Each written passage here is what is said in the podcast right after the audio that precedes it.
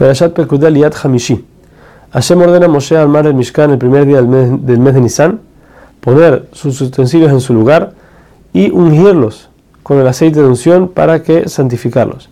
Así también acercar a Aarón y a sus hijos, lavarlos y vestirlos con las ropas de la que una, y también a ellos ungirlos para así proclamarlos los sirvientes del templo para siempre.